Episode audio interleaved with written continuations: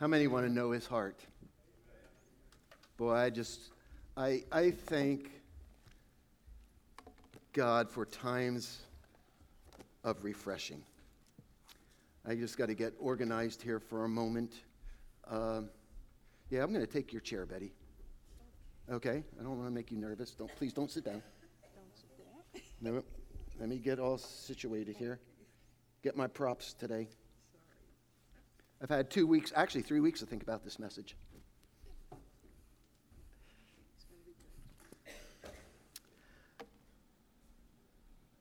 When I go somewhere, I want to get there as quick and as fast and as easy as possible. How many know what I'm talking about? When we go on long trips, like last summer, we went to a wedding down in Lynchburg. I like to be on the road at least for a good two, two and a half hours before the sun rises. That's just, I like to get there. I like to get before the traffic. I, I just, I just want to go. What I find so amazing is you know how kids can hold their bladder forever when they're home playing? But as soon as you go on a trip and they're in the car, Mom, Dad, yes, Aaron?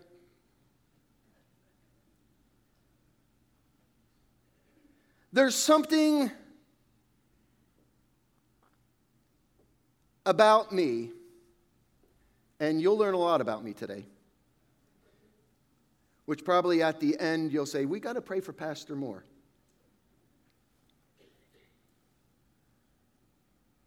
I just want to go and get there. The first day of vacation, we started on a Tuesday, and it didn't start off on the best note. We, we had to put our little buddy Nathan down, our dog of 12 years down. He had lost three pounds over three months, and I could just tell he was sick. We, he was in diapers all the time. And, and how many know that that doesn't make to start off a good vacation? Yeah, that, I mean, that's my wife's buddy, and uh, well, I can say now I have one goal in life that I finally met. I've always wanted to be petless, so now I'm, I'm petless. Uh, don't please, you know, I say that, I, I say that very cautiously because I know how some of you are. Next week, someone's going to come in with a bag with a goldfish in it and give it to me. uh, well, I don't like sushi, but I'll, I'll eat it real quick. Uh, I, I, I, have reached my goal of being petless, even though we missed the guy. The second day was one of those days where, you know, the reality sits in. We're just sitting around and, you know, you're getting rid of items. And it was just, you know, I'm like, okay, we, we got it. This is vacation. So I said, tomorrow we're going to go down to Ocean Grove before we go to Cape May for a couple days. We're, we're going to go down to Ocean Grove. And every Saturday we go to Ocean Grove. I, I like to get in the car by 6, by 7.30, and it's a 20-minute trip to Ocean Grove. We always stop at the Dunkin' Donuts there in Neptune for, to get breakfast. And we're out on our bench at, at Ocean Grove every Saturday at about 8 o'clock. That's, that's just how it runs. On a Thursday, I'm thinking, man, there won't be as much traffic. You know, it, we'll be able to get parking easily. We won't have to rush as much. That Thursday, the third day of our vacation, now remind you, when I go somewhere, I like to get there as quickly and as easy as possible. It took us 50 minutes to get to Ocean Grove. There was construction on 33 by a new development. The Collingwood Circle was backed up all the way to JB's Diner. I'm sitting there and, and I think in pictures. I'm sitting there, my wife's driving, and, and I'm just sitting there. I just visualize all the cars as it's getting later backing up at the drive through at the Dunkin' Donuts, which means it's only going to prolong us even longer to get our breakfast, even to get to the beach. So we finally get past Jersey Shore Hospital, and I see the line there at the Dunkin' Donuts backing up to the road. And I said, sure enough, and I'm sitting there, my wife goes, What's wrong? I go, Oh, nothing. Meanwhile, as you're sitting in line at Dunkin' Donuts, all I'm visioning is all the parking spaces taken up at Ocean Grove, block by block. And I have it in my mind that when we get there, we're going to have to park at least four blocks away, which is even going to prolong even longer the time we get to the beach. I just want to get there. How many can identify with what I'm saying? How many are going to now start praying for me? In this journey we call life, there are times we just have to put on the brakes and slow down. Now, probably some of you are wondering okay, don't have us hanging any longer. What happened when you got there? We get to Ocean Grove. She's riding down to the beach. Less than a half a block away, a car pulls out. She pulls in and parallel parks. What am I saying? There's sometimes a lot of things we worry about, they don't even happen. And over this time of being away, I have learned that vacation for me has really become a spiritual retreat. Now, I know we're all different, and when people go on vacation, they like to sightsee, like to go new places, like to visit. Not me. We park the car on Monday, we don't get into it until Friday when we come home. I get up at six o'clock. I go down and get my coffee. I either go to the beach or I sit on the porch and I have an extended devotional time that will usually last from 6:30 to about 9 o'clock. Heather will get up when she feels like it. She'll walk, she'll get ready for the beach, she'll get our breakfast sandwiches, and she'll meet me down at the beach with our breakfast sandwiches at 9 o'clock. But from literally from 6:30 to 9 o'clock, it's my extended devotion time where I pray, I read I ponder, and I reflect. And it, it, it's just like a spiritual renewal. I can't do that every day because my schedule doesn't permit it. But on schedule, what else do I, on vacation, what else do I have to do? It's real simple. After breakfast, I get my paper, I do my Sudoku, I do my jumble, I do the cryptogram. I sit there and I'll do the word find. And then I'll try the crossword puzzle. And, and after about a half hour working on the crossword puzzle, I get about four answers and I get so frustrated. And I'm saying, This is vacation. You don't need to be frustrated. I give the crossword puzzle to Heather. Five minutes later, she finishes it. You know how that makes you feel. I take a walk on the beach, I eat break, lunch, take another walk, take a nap, do some recreational reading, by 4.30, we get off the beach, shower, eat, and go to bed by 8.30, and I'm up at 6 o'clock for my devotional period again. That's what I like to do. And what I want to share with you over the next four weeks is a little mini series from my summer from my summer ponderings, and we're having technical difficulties, so I got to look this way today. Putting on the brakes. Today, I want to talk about putting on the brakes in order to clear the clutter. Hebrews 2:1 tells us, "Let us throw off everything that hinders and the sin that so easily entangles, and let us run with perseverance the race that is marked before us." Please note before you advance, before you proceed, before you run in this journey called life, Paul says, uh, the writer to the Hebrews says, there's something you must do first. You have to cast off, get rid of the clutter, get rid of the things that hinder, and the sin that so easily entangles. Next week, we're going to take a look at how we need to put on the brakes to pause and to listen. Pause and to listen. Then we're going to take a look at how we need to put on the brakes in order to be quiet and learn. And in the fourth week of this mini series, we're going to take a look at how we need to put on the brakes so we can get alone and release what is hindering. So that's where we're going over these next few weeks. And, and you may be wondering to yourself, how, how does all this come about? One of the things I love to do is I just, I just love to sit at the water's edge and look out.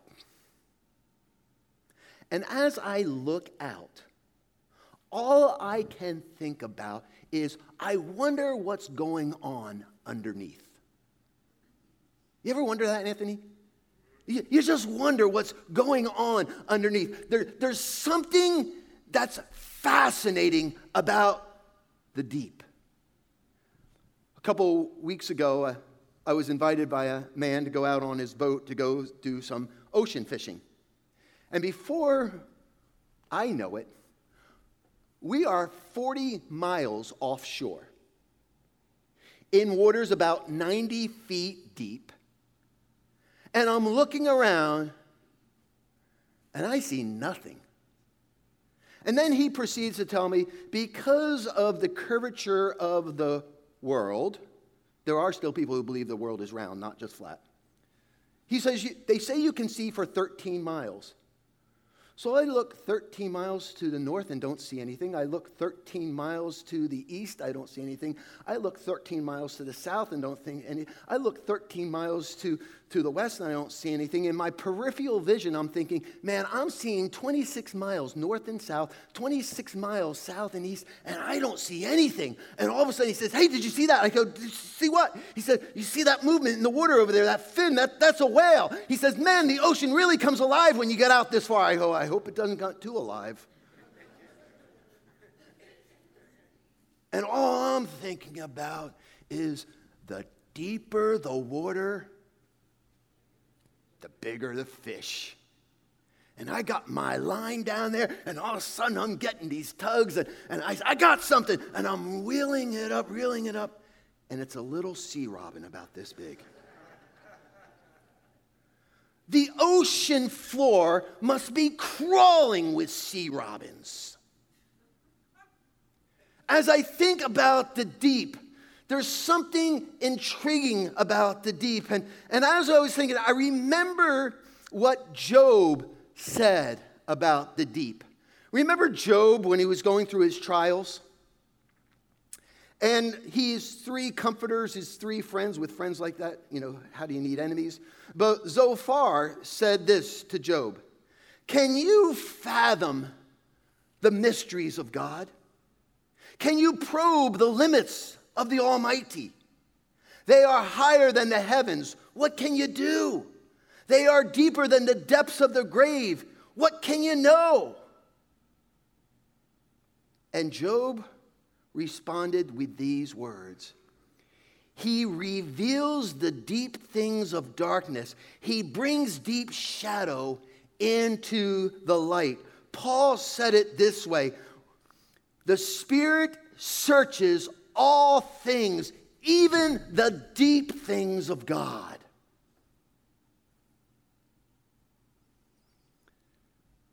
Without a doubt, the Lord operates in realms that are far beyond our ability to comprehend, those mysteries.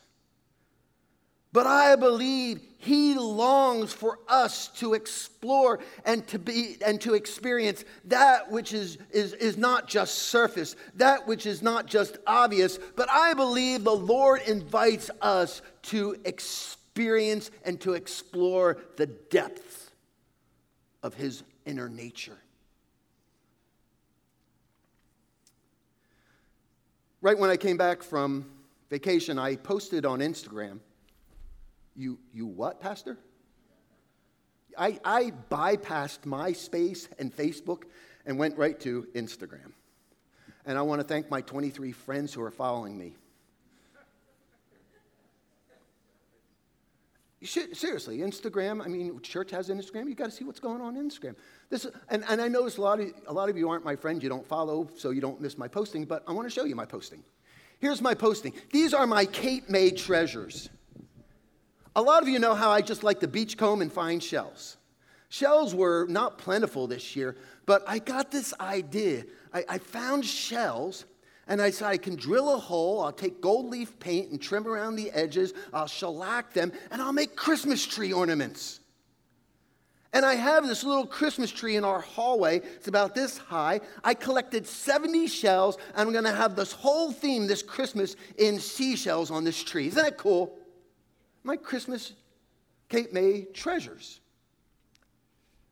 The store was selling them for $18 a piece. Do the math 18 times 70, I, I could almost retire. But I want to share, share with you a deeper treasure.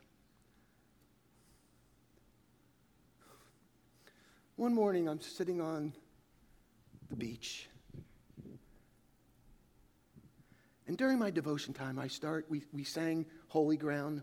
I started singing the other song, We Are Standing on Holy Ground. Because to me, man, it's just, it's holy there. And I thought to myself, what is holy ground?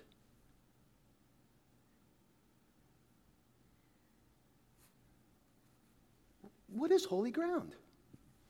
Ground that is holy. Well, what makes ground holy? It's, it's God. But one of the best ways of learning is to ask questions. And I kept asking myself, what is holy ground?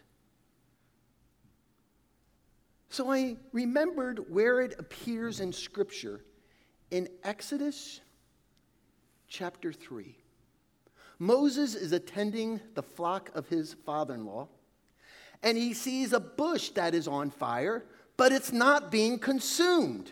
He must have saw a bush and saw that was burning and turned away and saw it again, and it, it wouldn't go out. It just kept burning. It, it's burning, but it's not being consumed. And, and he's confused. So, what does he do? He, he goes to investigate. I will go over and see this strange sight, why this bush does not burn up. He's going seeking answers to something he doesn't understand. And as he gets closer, what does God do? Stop. God says, Do not come any closer.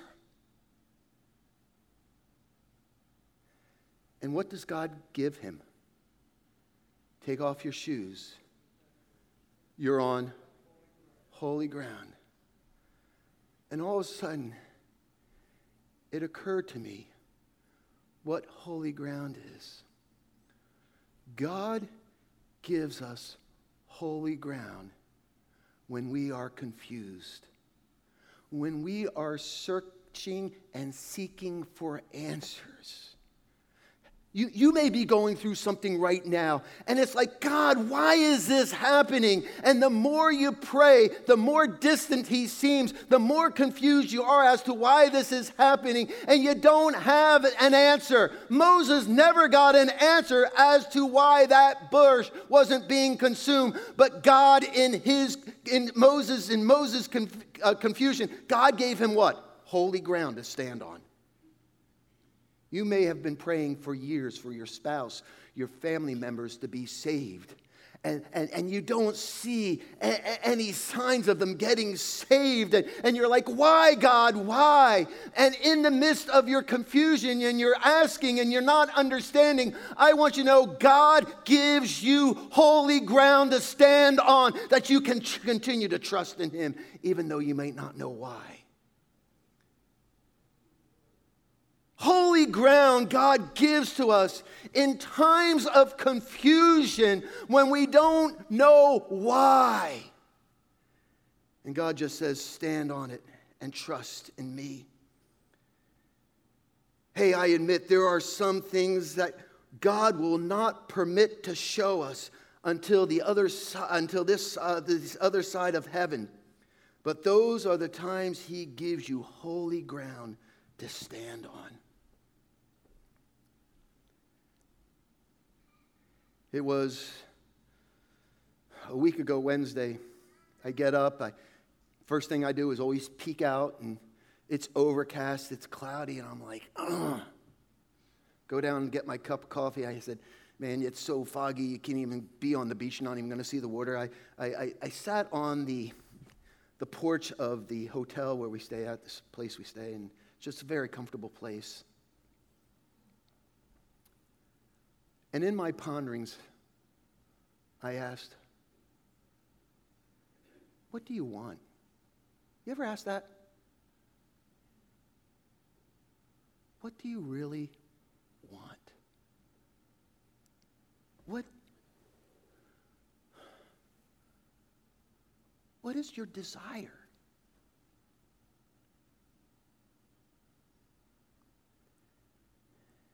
And thinking of how intrigued I am by the deep and that there's got to be more, and, and, God invites us out into the deep, I, it, it, this answer becomes easier as I get older. Lord, I really, in life, I just want to know you more. And I started to think of my favorite book in the New Testament, the book of Philippians, where Paul says, I want to know Christ. Now, I, I want to pause for a moment. I remember 42 years ago, being 17 years old, I would go to this Bible study in Long Valley, New Jersey. A group of young people from our church had it there in Long Valley. It was at the home of, of Dave Fisher's house, and we would go to his home, and all the young people would sit around. And, and I can remember, just like it was yesterday, getting into my 1971 Ford Torino with red leather interior. Re- remember the days of rolling down the window, starting it up, putting on the eight track.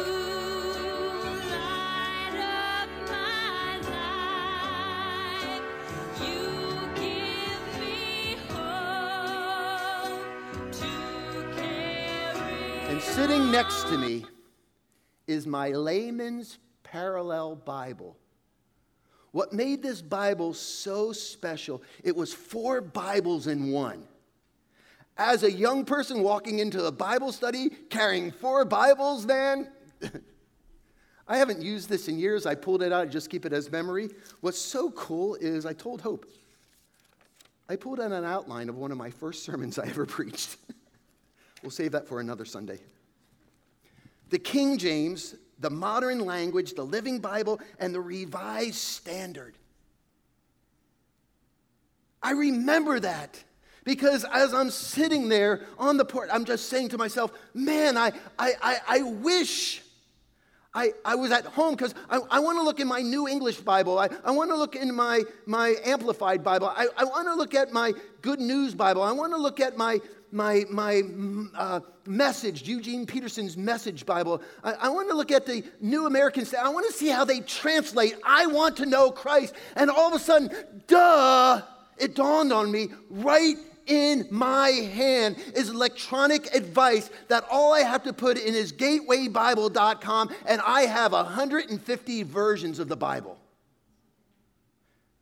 There's some things you got to love about modern technology. Isn't that amazing?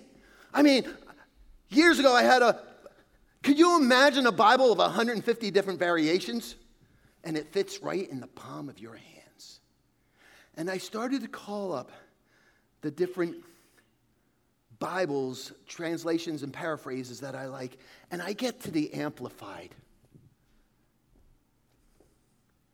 For my determined purpose is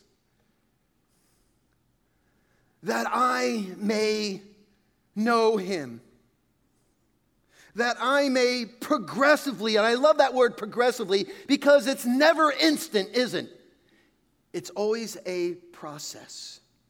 That I may progressively become more deeply and intimately acquainted with Him, perceiving and recognizing and understanding the wonders of his person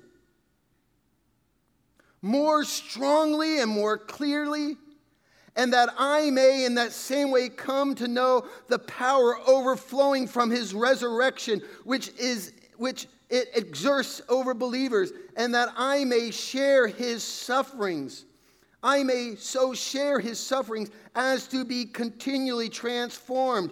I may share his sufferings as to be continually transformed. Never forget the trials, the adversities, the valleys, the, the sufferings that we do go through. It does have a purpose, it brings about a transformation in spirit into his likeness, even his death. Wow! I'm like, all that from I want to know him.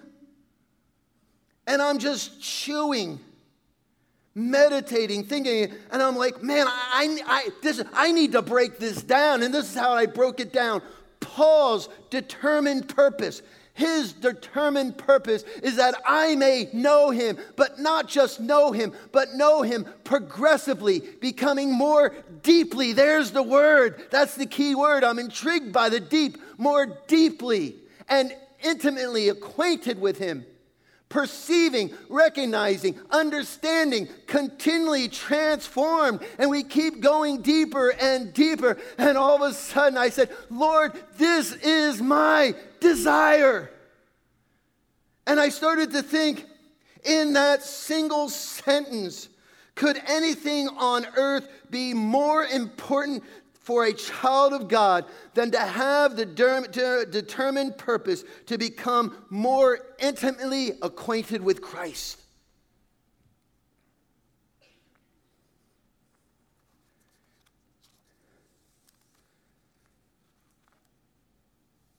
And then I realized it's great to have desire, isn't it? Isn't it wonder to have desire? But behind desire, there's got to be action. You can desire something all you want, but at some time you have to take action. And this is the last point the discipline. This is where we need to clear out the clutter.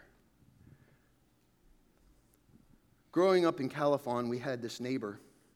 Clue number one, he never parked his car in the garage. Now, please don't take offense about what I'm going to say, but one of my goals is to be petless. Another goal is to have a garage. I don't understand how people have a garage and they don't park their car in the garage, especially in the wintertime when you got to scrape and brush off the snow. I, I, just, I just I just want a garage. And I don't understand how people have garages and don't park the cars in it. But one day, he had his garage door open, and I realized how come he didn't park his car in the garage. There was no room. I, I mean, right to the back of, uh, where the door came down were boxes from the floor to the top and, and all, there was just this one little space that you couldn't go through this way, you had to go through this way.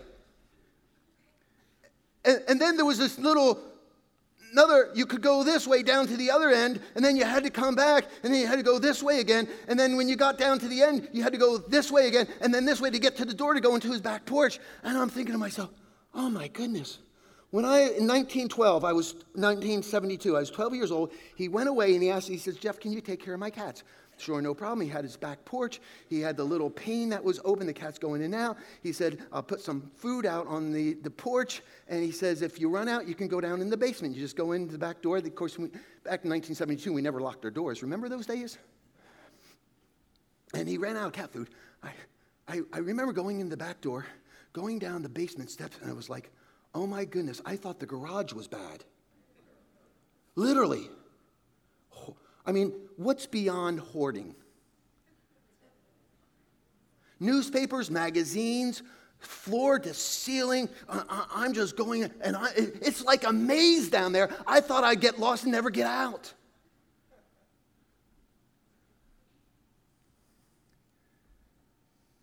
There comes a time When if we want to progress and go deeper, you got to get rid of the clutter. Now, this is easy for me because if I don't use something within a year, I get rid of it. If I don't wear it in a year, I get rid of it. If I don't use it, I get rid of it. It's simple. That's how you keep the clutter cleaned. But here's the confessions of a pastor Lord, I'm intrigued by the deep. And I have a desire, I want to go deeper with you. Then clean the clutter. I get so exhausted. And I do a terrible job at maintaining a healthy balance between work, devotion, emergencies, appointments, unexpected appointments, family time, physical rest, outside ministry involvement, community involvement, recreation. That the desire to go deeper when I take a look at all my responsibilities and schedules, it's like I want to. You know, like Paul, Paul says, the things I don't want to do, I do, and the things I want to do, I don't do. Oh, what a wretched man I am. And I'm sitting there this Wednesday morning during this time wanting to go deeper. And, and I thank God for the, this. But what am I going to do when you go back and, and you sit there and, and in your hour devotion, all you can think about is what you got to do next for the day. And you're not on vacation anymore.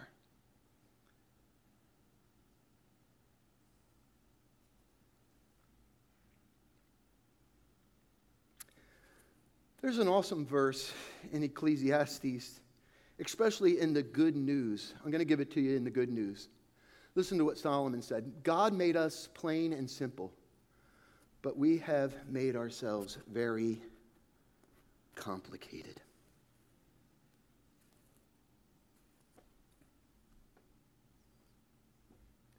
There comes a time when you got to clear the clutter. One of the things that makes us more complicated is the advertising world. The advertising world only has one goal to make you feel discontent, that never is enough.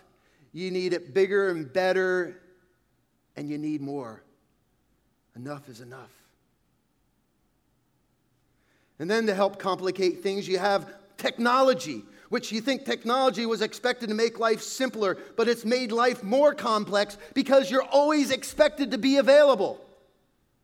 Remember buying a car? You used to go and buy a car, you signed a deal. Three days later, you would arrange to pick it up after all the licensing and uh, the registration, all that had been completed. Now you buy a car, and because of the technology and, and, and how fast it is, two, later, two hours later, you're driving it out. And with the fastness of the internet, it enlarges the expectations, which multiplies the pressure. And if you can't keep up, then you'll lose out to your competitor. It places unrealistic expectations and quotas to fill, where more is never enough. You gotta do more. And to relax is never an option, or you may lose your edge. Solomon was absolutely correct. We have made ourselves very complicated.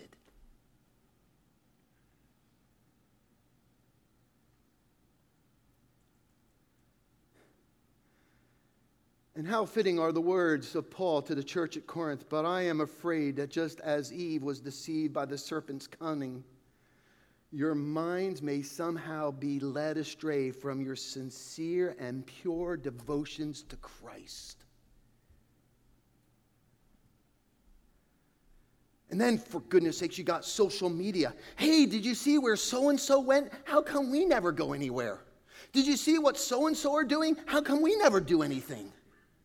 And all of a sudden, there's this discontent, there's this unhappiness to fill our lives and be so complicated. And then, when the possibility of the preacher even saying about going deeper, Pastor, man, I don't have the time to go deeper. I, I can't even handle the things I have now.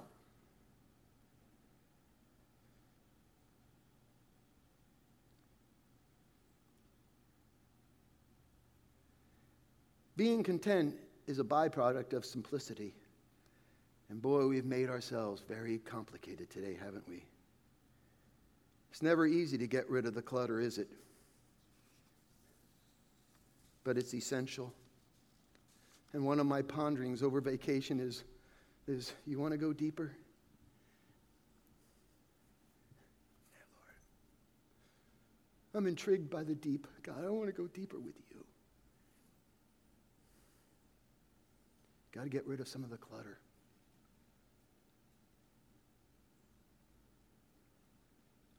Where do I start, Lord?